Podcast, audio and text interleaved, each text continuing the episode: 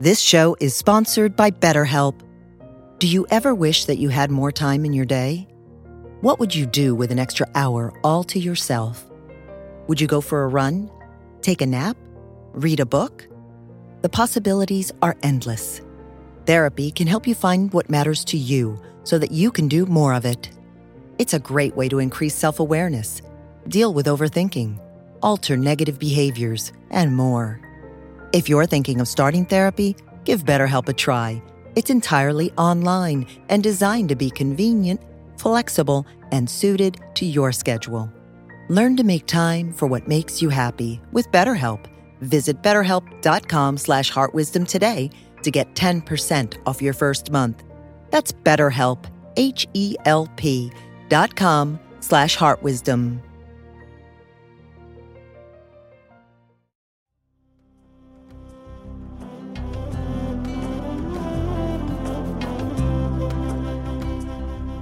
Hello, and welcome back to Heart Wisdom, Jack Kornfield's podcast here on Ram Dass's Be Here Now network. I'm Ganesh Bremiller, welcoming you to episode 211 The Heart of Refuge.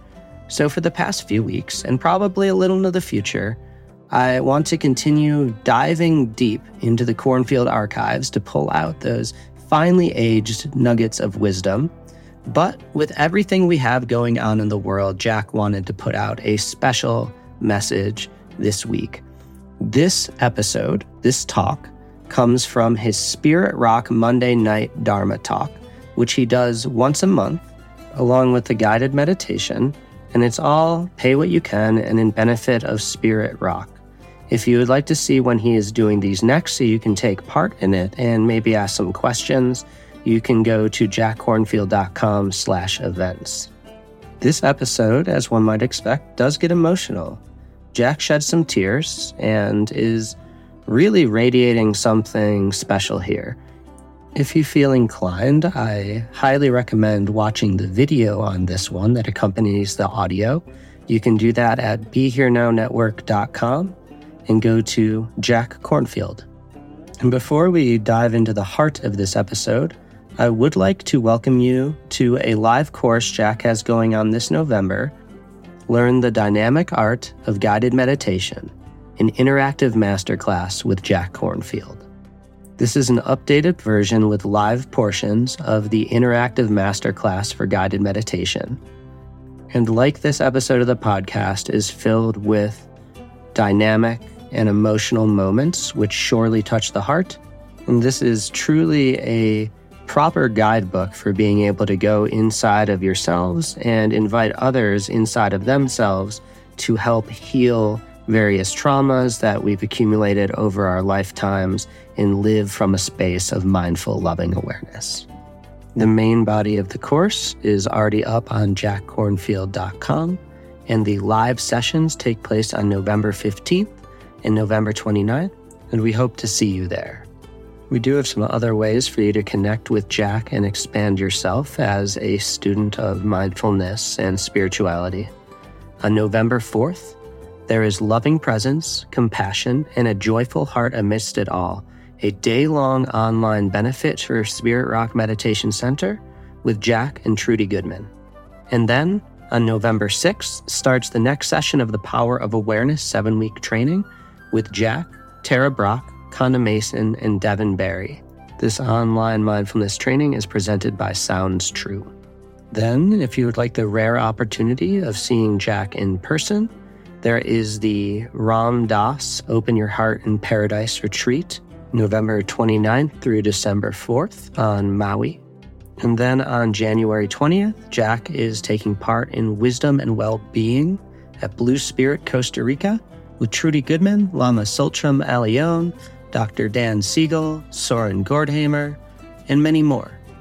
So that is what we have going on. If you'd like to take part in any of these events, or if you would like to sign up for Jack's Monday Night Dharma Talks that he is coming up at Spirit Rock, which this episode is a sample of, or if you'd like to sign up for the interactive guided meditation course coming this November, you can do this all at jackkornfield.com.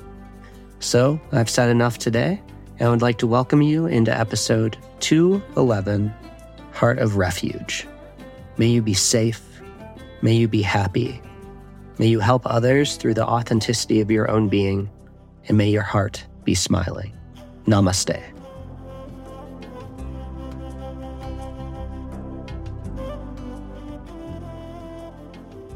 It's great to see you all. So, tonight, I've been reflecting on how to talk in these times. And I'd like to speak on the theme of refuge. And I invite all of you who listen to take this teaching as a meditation or a practice. You may not agree with all of it, or it may not be helpful. There's no quiz at the end. Instead, let yourself be quiet and listen to sense what might touch you, what might be a reminder that might inspire something that you already know is true to be further nourished or awakened in your own heart.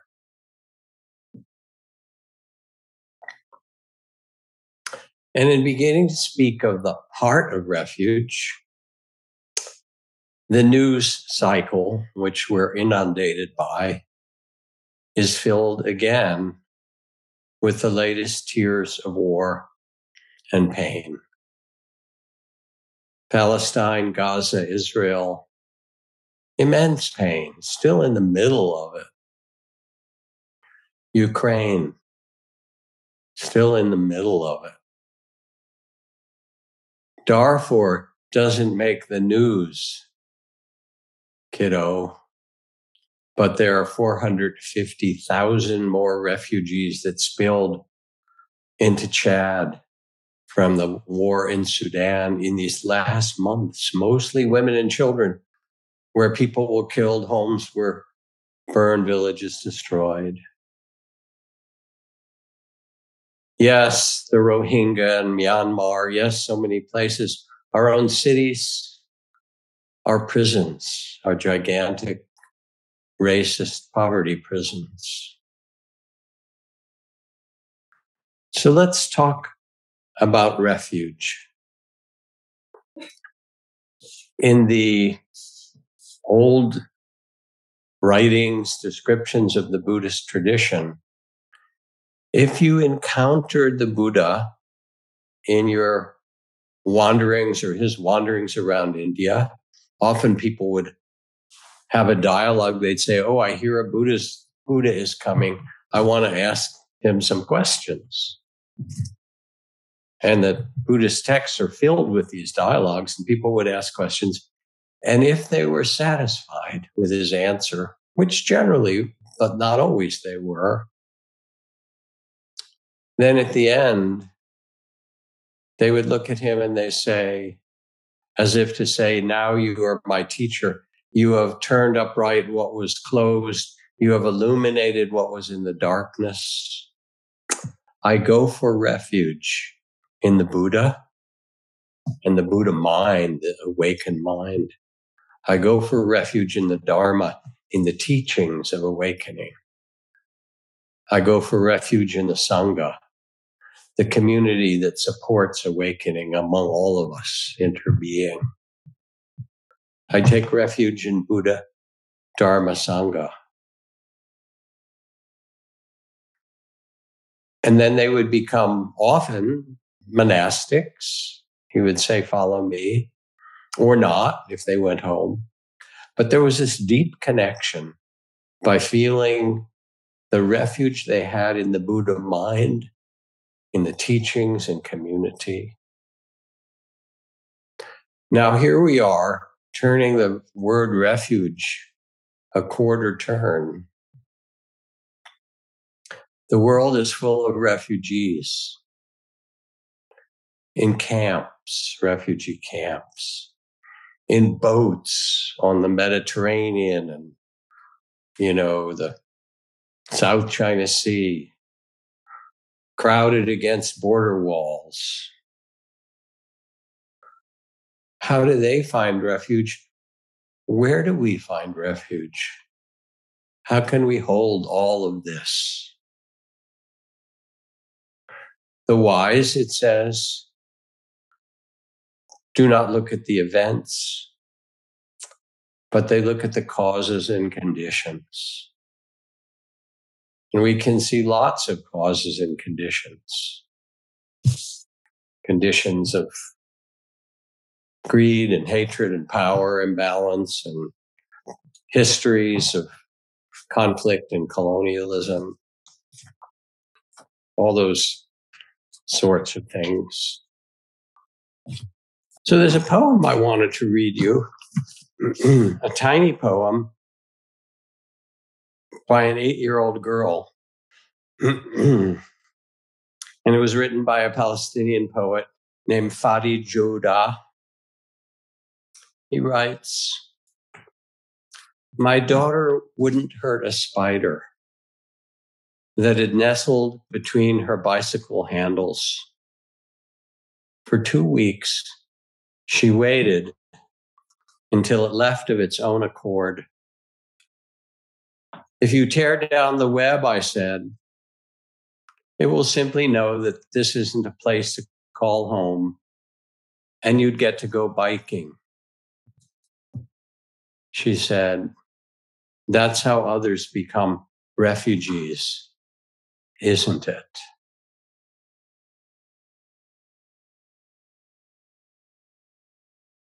How do we as human beings inhabit this world of violence? How do we find refuge? I remember traveling on the coast of the big island of Hawaii and entering a national treasure place called Pua Honua Oho Nouns, sometimes translated as the city of refuge, with these huge, thick lava rock walls around it right on the ocean. And it was said that if you needed forgiveness for anything you had done, no matter what had gone wrong in your life or what taboo you might have broken in the society, if you could get yourself into the walls of this temple of refuge, you would be forgiven. And I went in, it was a kind of powerful environment. And I began to wonder, hey, does it still work? Can I, can I be forgiven too? I mean, we all want it for something or other, right? It is called the city or the place of refuge. And then I ask you, what is your refuge? Where is your refuge? Sanctuary or refuge. On one level, it's a safe place where there's food and water and no violence. Not a small thing when we think of all the refugees and the wars.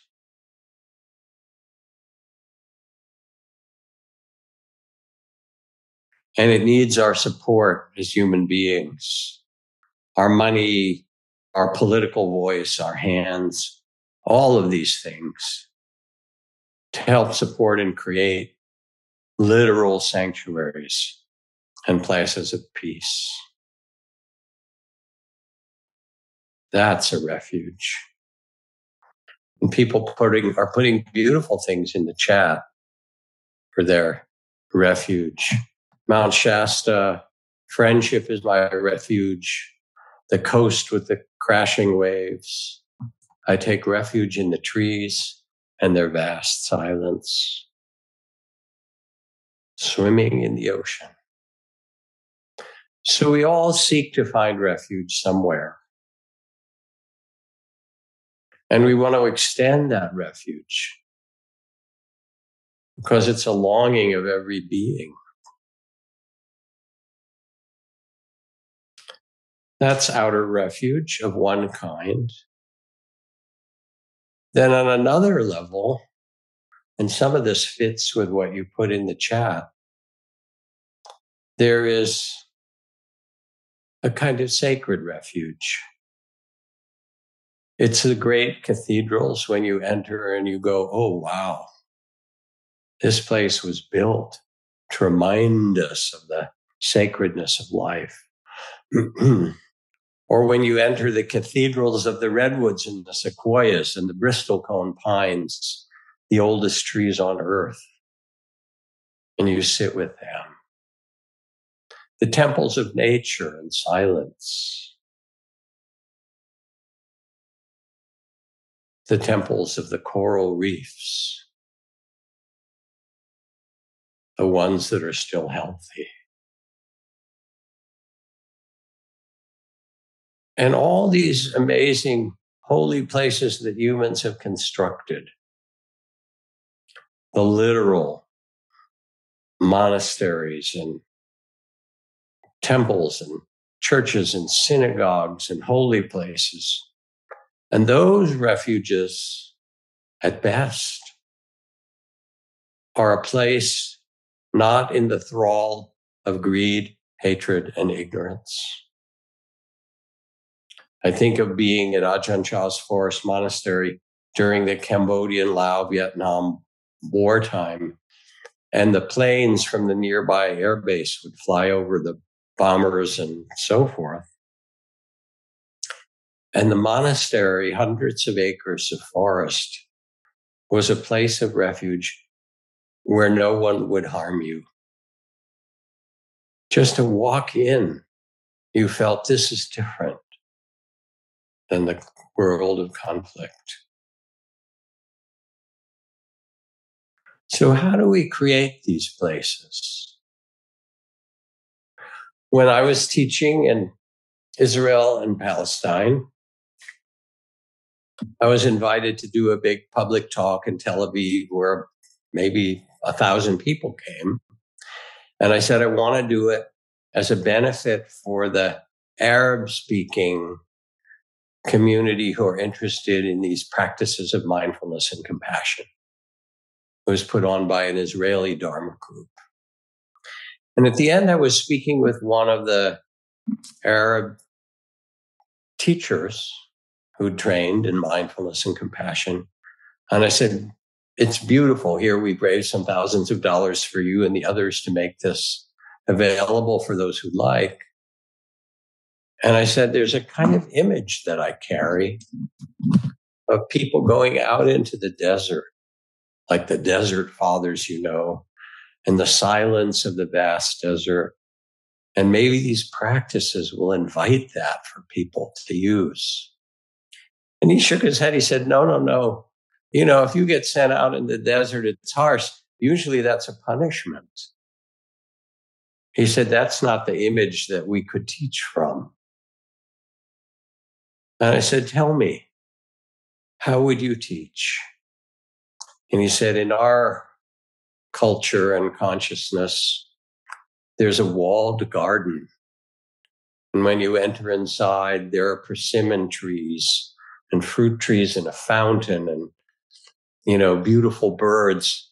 And it is the sanctuary that holds all that's beautiful. And this is how we teach mindfulness to find this sanctuary within yourself. Now you think maybe it's for them, but it's for us. This from Yuval Harari, who's one of the great Israeli thinkers and historians. For right now, he says, most Israelis are psychologically incapable at this moment of empathizing with the Palestinians. The mind is filled to the brim with our own pain, and no space is left to even acknowledge the pain of others.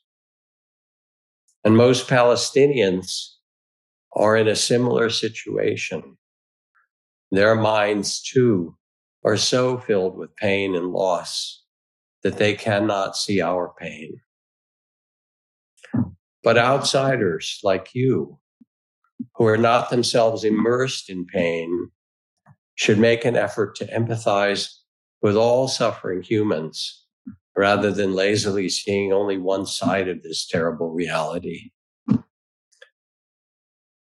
It is the job of outsiders to help maintain a space for peace. We here in Israel and Palestine deposit this peaceful space with you because we cannot hold it right now. Take good care of it for us so that one day when the pains begin to heal, Israelis and Palestinians and you too might inhabit the space of peace together.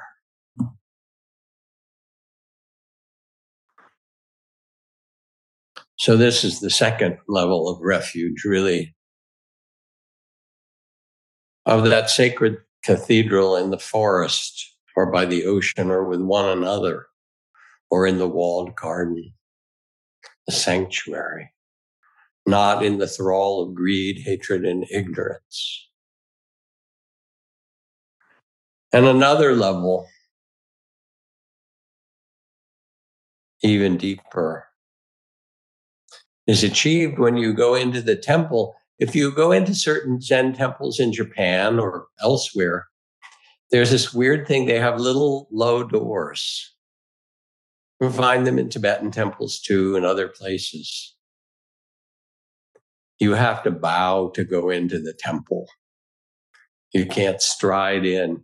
You actually have to lower yourself with a certain sense of reverence and humility and often by the gates of the temple are the demons, you know, that represent all that keep us from that place of peace and stillness. And you have to pass through them. You have to acknowledge them. You can't just ignore them.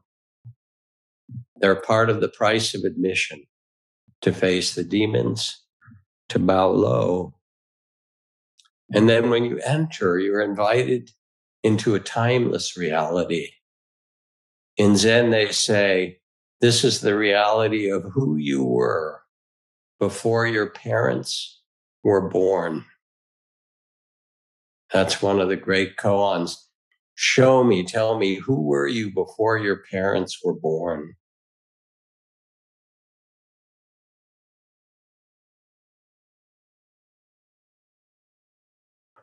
There's a liberation amidst birth and death, joy and sorrow, war and peace that is beyond it all. And this is the sacred openness of love and awareness itself. And you know this. You know this as sure as you know your own name, even if you forget it. You do know. that there's something bigger and majestic and timeless. And this is the opening to the cosmic dance. Remember the famous poem from Thich Nhat Hanh that we've all read I am this and that. I am the young girl on the boat who was raped by the sea pirate. And I am the pirate whose heart is closed, who's still not open to the love of life. I am them all. I am the joys and the sorrows. I am born again and again. This is the cosmic dance. And from this perspective, fear and ignorance and hate are seen in the vast ocean of love and understanding because we are part of creation unfolding itself. And if you take a bodhisattva vow, as I've done, O nobly born, it reminds you. May you remember this freedom. And may you commit yourself, O nobly born, to alleviate the ignorance and suffering and fear in beings, the suffering of beings wherever you are. And then you say, How long? As long as it takes. So, this is a shift of consciousness for refuge. This is the timeless refuge. Who is your enemy? it says in the Buddhist texts. Mind is your enemy. No one can harm you more than your own mind, untamed, filled with greed, fear, confusion, and ignorance. Who is your friend? Mind is your friend. No one can help you, even the most loving parents and friends, as much as your own mind, tamed and trained and filled with goodness. So then you sense the outer refuge and the sacred refuge, and it becomes your refuge inside. Now, what else is a refuge for us in these times? Ethics, virtue, whatever language you want to give it, morality. Here from a Buddhist text that I love. Others will be cruel. We shall not be cruel, thus we shall incline our heart. Others will kill beings we shall not kill beings. Thus, we shall incline our hearts. Others will be violent. We shall not be violent. Thus, we will incline our hearts. Others will take what is not given and steal. We will abstain from taking what is not ours. Thus, we'll incline our heart.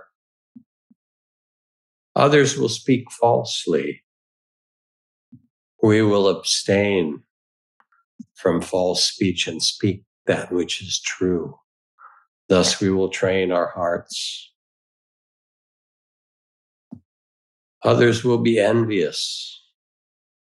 We shall not be envious, but respectful of all others. Thus, we shall incline our heart. Others will be fraudulent we will be honest. Thus, we will incline our hearts. Others will be arrogant. We shall be open minded with humility. Thus, we will incline our hearts. Others will be harsh without compassion.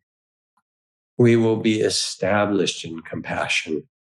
Thus, should we incline our hearts. That's a really powerful call, isn't it?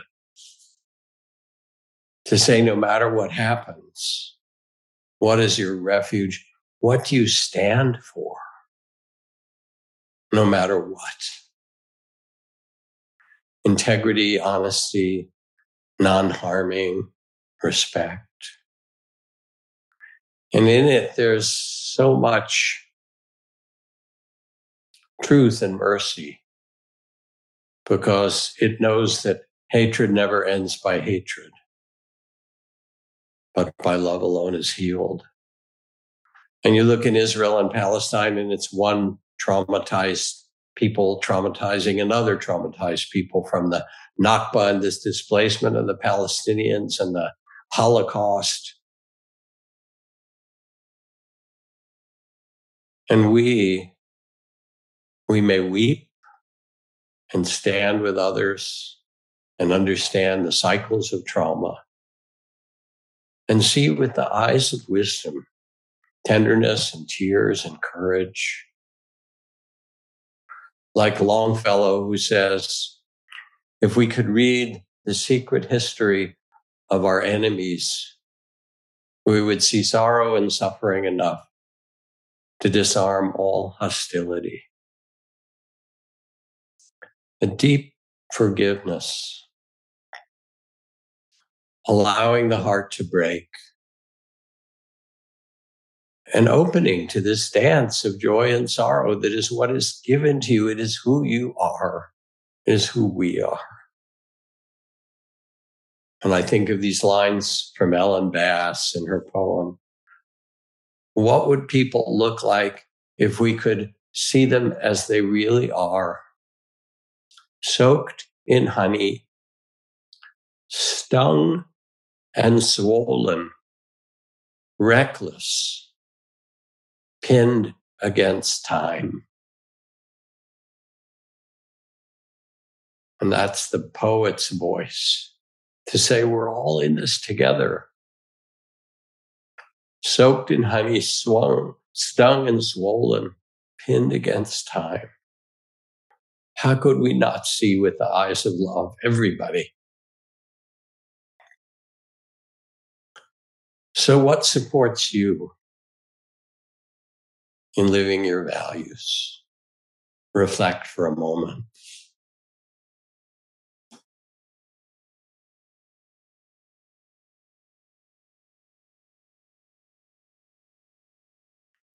and sense what it feels like to stand up for what matters. Others will do other things, we shall not.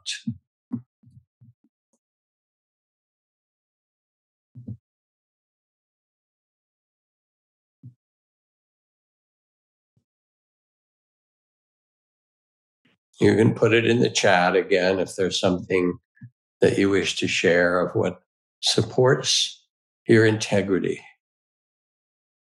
your unshakable heart.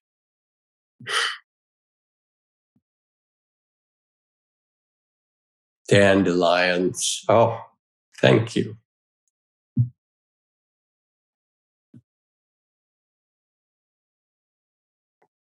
Yeah, a dandelion is a miracle. Music, art, humanity, blue jays, ancestral memories, living with virtue.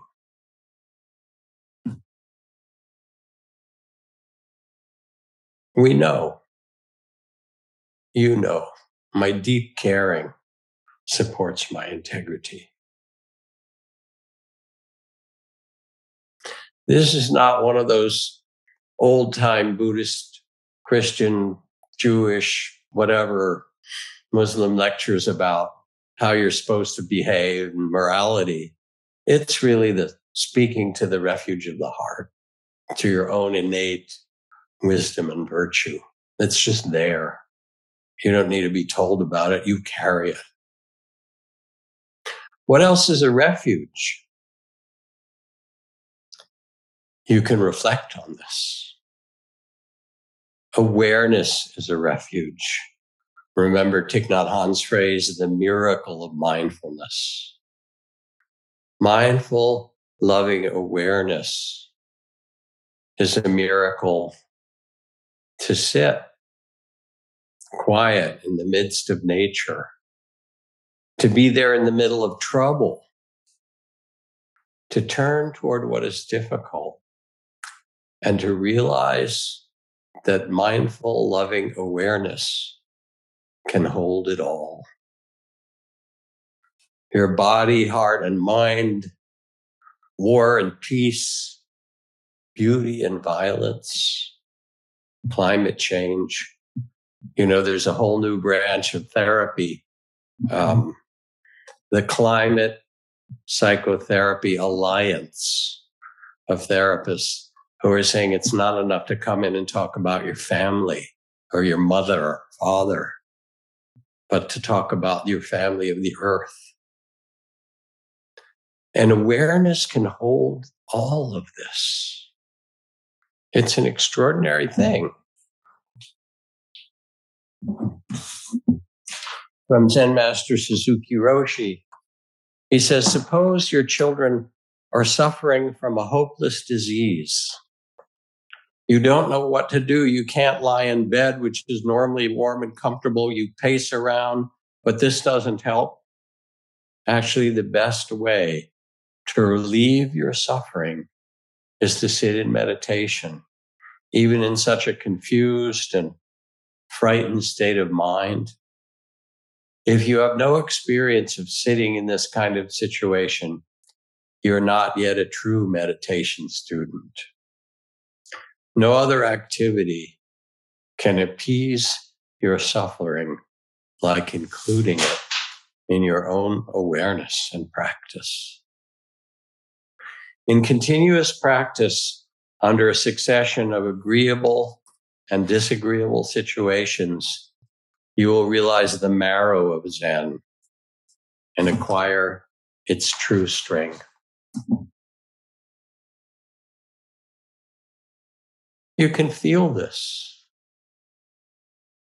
That mindful, loving awareness can hold it all.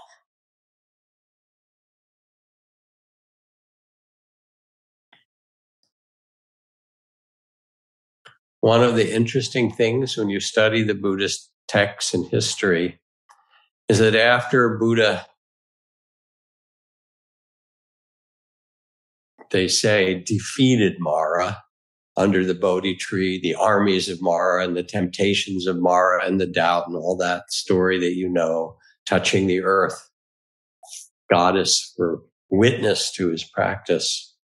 It turns out Mara comes back 40 times more in the Buddha's life. There are all these descriptions where he's sitting in the cave or in the forest or whatever. And then, oh, is that you, Mara? Mara comes. And the Buddha's response is, I see you, Mara. I know who you are. He doesn't fight. He doesn't run away. He sees the Mara of aggression and greed and fear and confusion and all the armies of Mara. And then in the end, he says, I see you. I see this suffering. Thich Nhat Hanh talks about the Buddha sitting down and inviting Mara for tea. It's a poetic way of describing this. But this is awareness. I see the tears. I see the grief and loss. I see the unbearable beauty. I see it, and the heart is big enough. The awareness is big enough to hold it all. It is a refuge.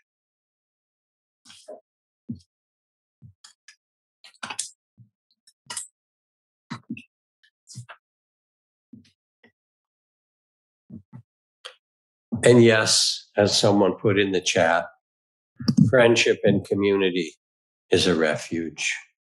You all know this. We need each other. We're together in it. We can't be separate.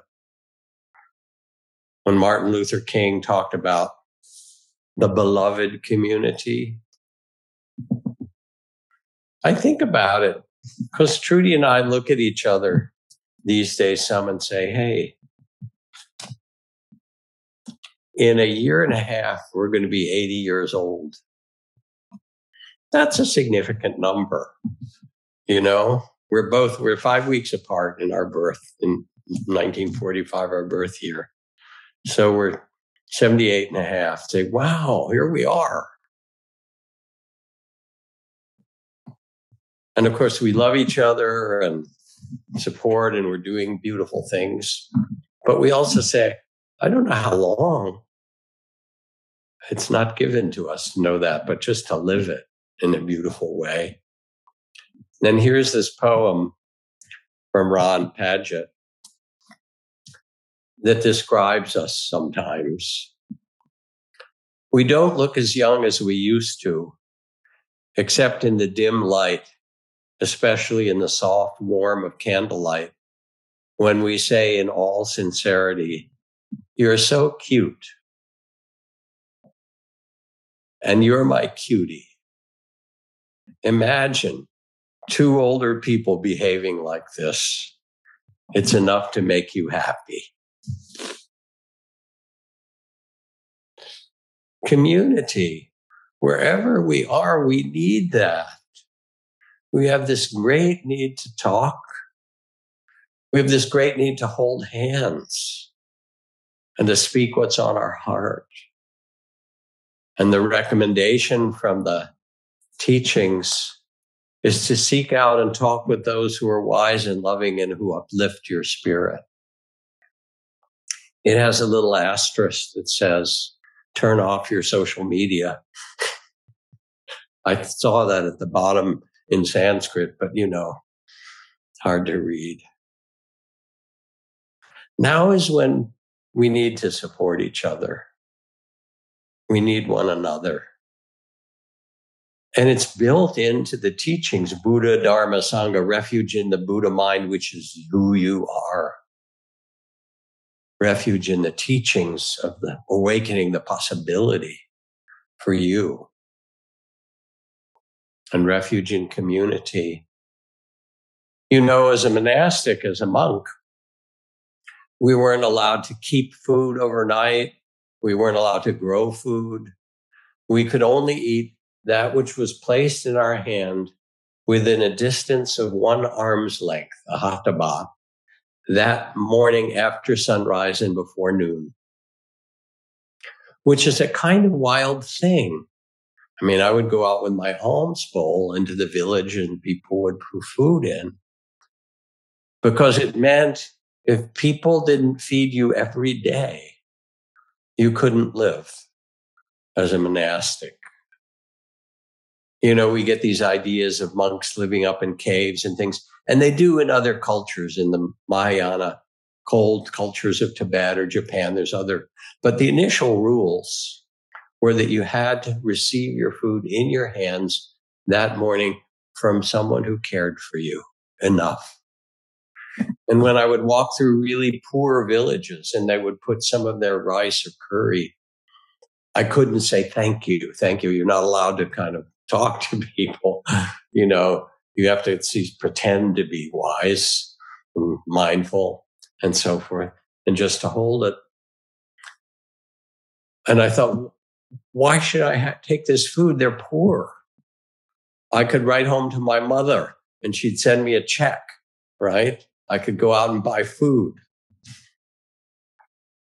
But they were saying, we so value what you represent. When we see you walk by in your orange ochre robes, when we see the peaceful way you carry your bowl, when we go to the temple to hear the teachings, this is food for our hearts and our souls. We so value this that we offer you today some of the little that we have that we might share it with you. And it was really a kind of sacred transmission of generosity and care. We need that from each other. And in all the dire situations of the world, it's all the more needed. Send your money, send your aid, stand up, speak what's right, do what you can socially, politically, whatever it is. Offer your heart. We're together in this. I remember when my daughter was seven years old and she had a medical problem, which they were trying to diagnose. And they gave her antibiotics and it didn't work. And they gave you antivirals and it didn't work. And they said, Oh, I'm sorry to say we have to do a biopsy. And as a parent, I got terrified of what it could be. And it was a Suzuki Roshi heart says it was hard to sit. And one of the things that I did is I made an altar and I put her picture on it. And I put a picture of all the loving grandmothers and sages, all the women that I knew that carried the spirit of love, pictures of Dipa Ma, pictures of, you know, the, her own grandparents, um, and, and, and pictures of people that I admired, of Harriet Tubman, and so forth. And I said, You mothers and grandmothers, hold my daughter. Kuan Yin was on there, the goddess of compassion. Please hold my daughter and take care of her because I can't do it all myself. And of course, this is archetypal, but it speaks to us in some deep way. And we all need it. You know, some years ago in New York City, there was a hotline that was started and advertised around by a man who called himself Mr. Apology. And it was the apology hotline. It was recorded too. He, you know, published some of it. And he said, if you need to apologize and you haven't had the proper opportunity, please use our apology hotline. And what happened was that there were hundreds and hundreds of calls in the first day or two. People with grief, poignant calls, criminals saying, please, I want to apologize. Please accept my apology.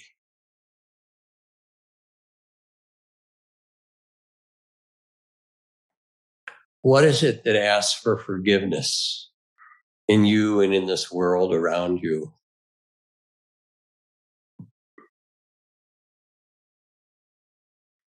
Because it's also how we come together.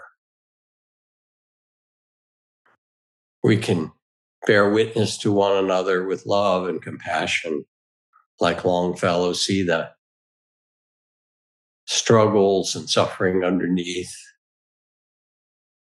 And at the at the same time, see underneath all of that the compassion that we all go through that releases our judgment and blame to others or ourselves.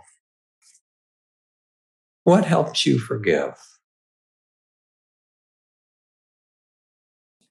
Again, you're welcome to put in the chat anything that you want to share.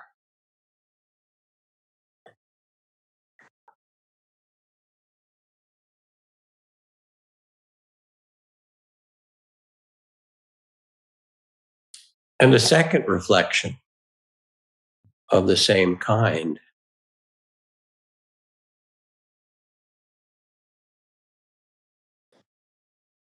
How can community be really alive for you as a refuge?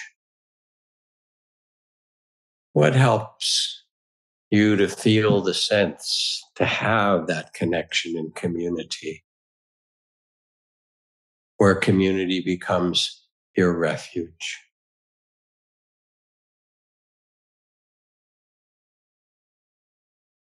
How can it be more of a refuge? you can know.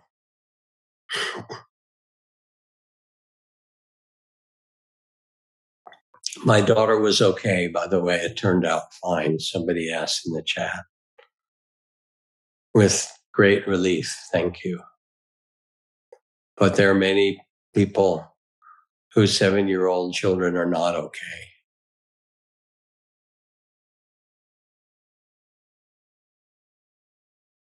Yeah.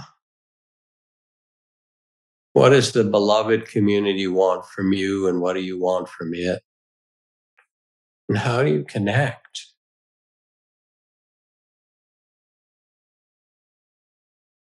This is part of your human refuge. We need each other.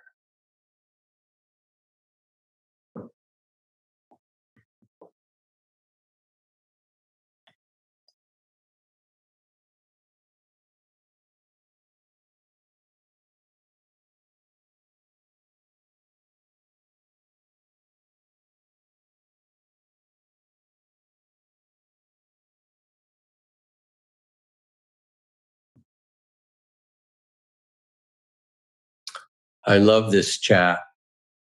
I was just telling my husband this evening that there's one person I cannot forgive even after years of practice. I need to rethink this. Oh, thank you. Thank you for saying that. And then the last of this teaching on refuge is to take refuge in trust. And trust is an interesting thing. If you read the exquisite writings of Sengstan, who used to be called the third Zen patriarch, now he's called the third Zen ancestor. He'll probably be called something else as we go along. But it's an amazing little teaching that he left, just a few pages. And in the end, the kind of culmination of it. He's trying to speak about the gateways to liberation. And he said, liberation is one with the trusting heart. That that's really where liberation is found. And this is mysterious. My teacher, Ajahn Chah, used to love the words mai nae in Thai, which means it's uncertain, isn't it? And he would say mai nae lots of times about things. We'd ask, when is this going to happen? And when, what will do this? And, or deeper questions. What's it like to be enlightened? And he'd laugh and he'd say, mai nae, it's uncertain. You want certainty. And it's not. It's called the wisdom of uncertainty, which is to sense a refuge in change itself in this mystery. That, that in each breath, we can begin again. There's no final story in that way. Whatever's happened, you can begin again now. It's never too late. And the trust is really in the timeless awareness itself.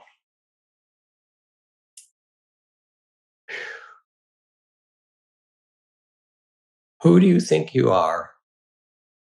Well, that's the wrong question. You think a lot. Maybe a better way to say it is who are you?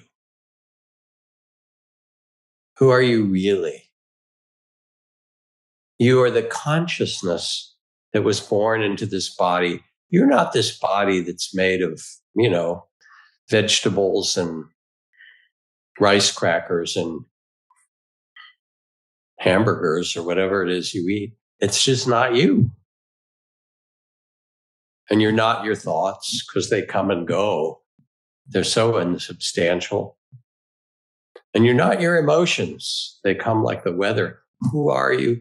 You are the consciousness that was born into your body and that we'll leave it at the end of this incarnation. And I got a call from somebody in Los Angeles. Could you help my family member who was a very famous movie actor and, you know, very famous musician who was close to death? and terrified. So I got on Zoom with this person for a time and could feel all their fear because they hadn't really done any inner practice. And together I said, let's practice. I'm not going to teach, teach you about how things are. Let's do this together. We practiced some to quiet down, to hold the immense fear with a greater sphere of compassion for everyone who's afraid in the world. And then underneath it, to find that place of unshakable stillness and the field of loving awareness that could hold even that great fear and terror. To find it in their bodies and their hearts, back and forth over time.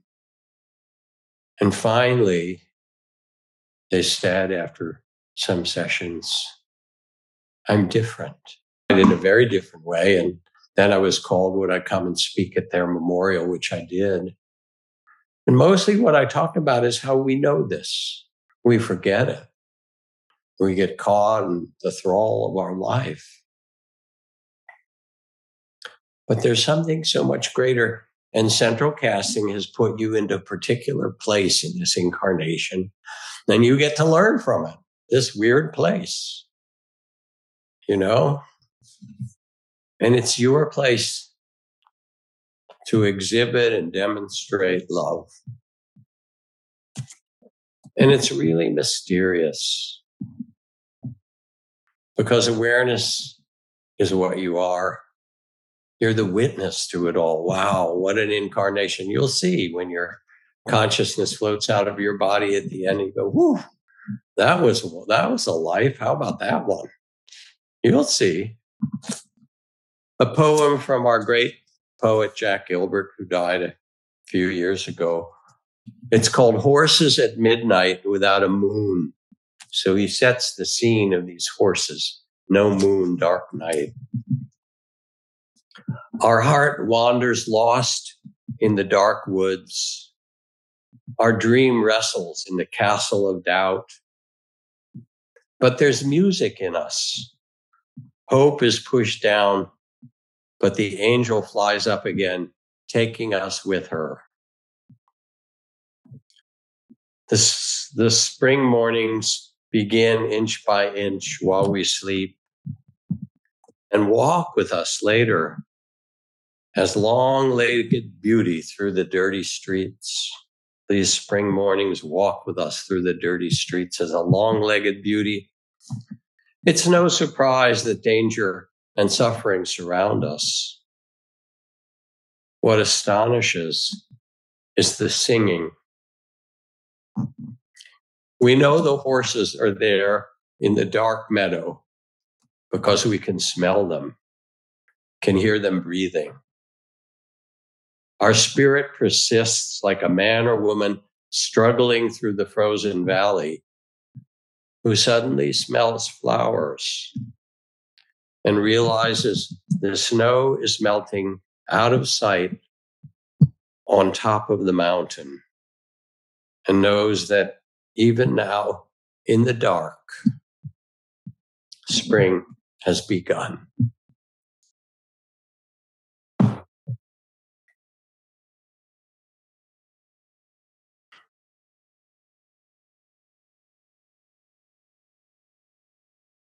You are the conscious witness of birth and death, of war and peace, of joy and sorrow, of unbearable beauty in the ocean of tears. This is what's given to you, to us. And you are the Buddha. You are the one who knows, Ajahn Chah's phrase. You're the consciousness, the witness to it all timeless, unborn. It is who you really are. All the rest of it changes. But awareness, you are the awareness itself. Rest in it. Trust it.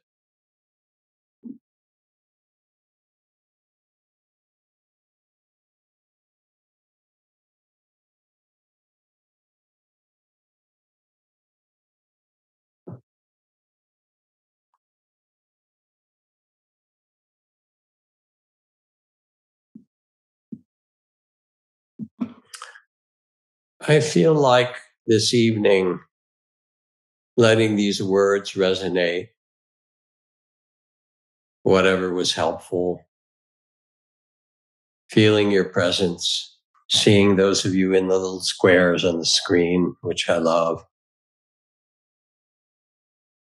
Sensing that we come together as a place of refuge and wonder, maybe loving Mary Oliver's phrase. I was a bride married to amazement.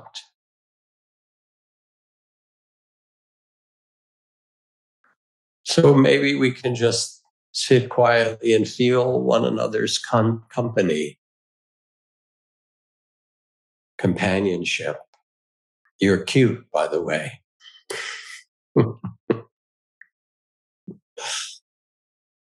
With our hearts that both weep and love and that are big enough to move through this world and bring it peace. And if anyone wants to say anything in the chat, you're welcome to. We'll stay quiet for a minute or two and just gaze kindly. Say thank you to this community that's come together in this moment beautifully.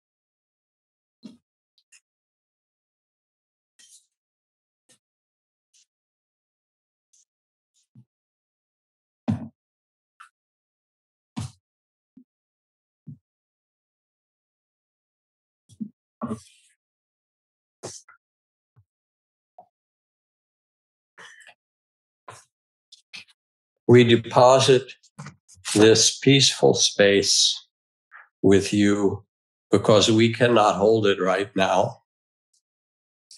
Take good care of it for us so that one day when the pains begin to heal, all of those in conflict and you and I together can inhabit the space of peace. Thank you and take all good care.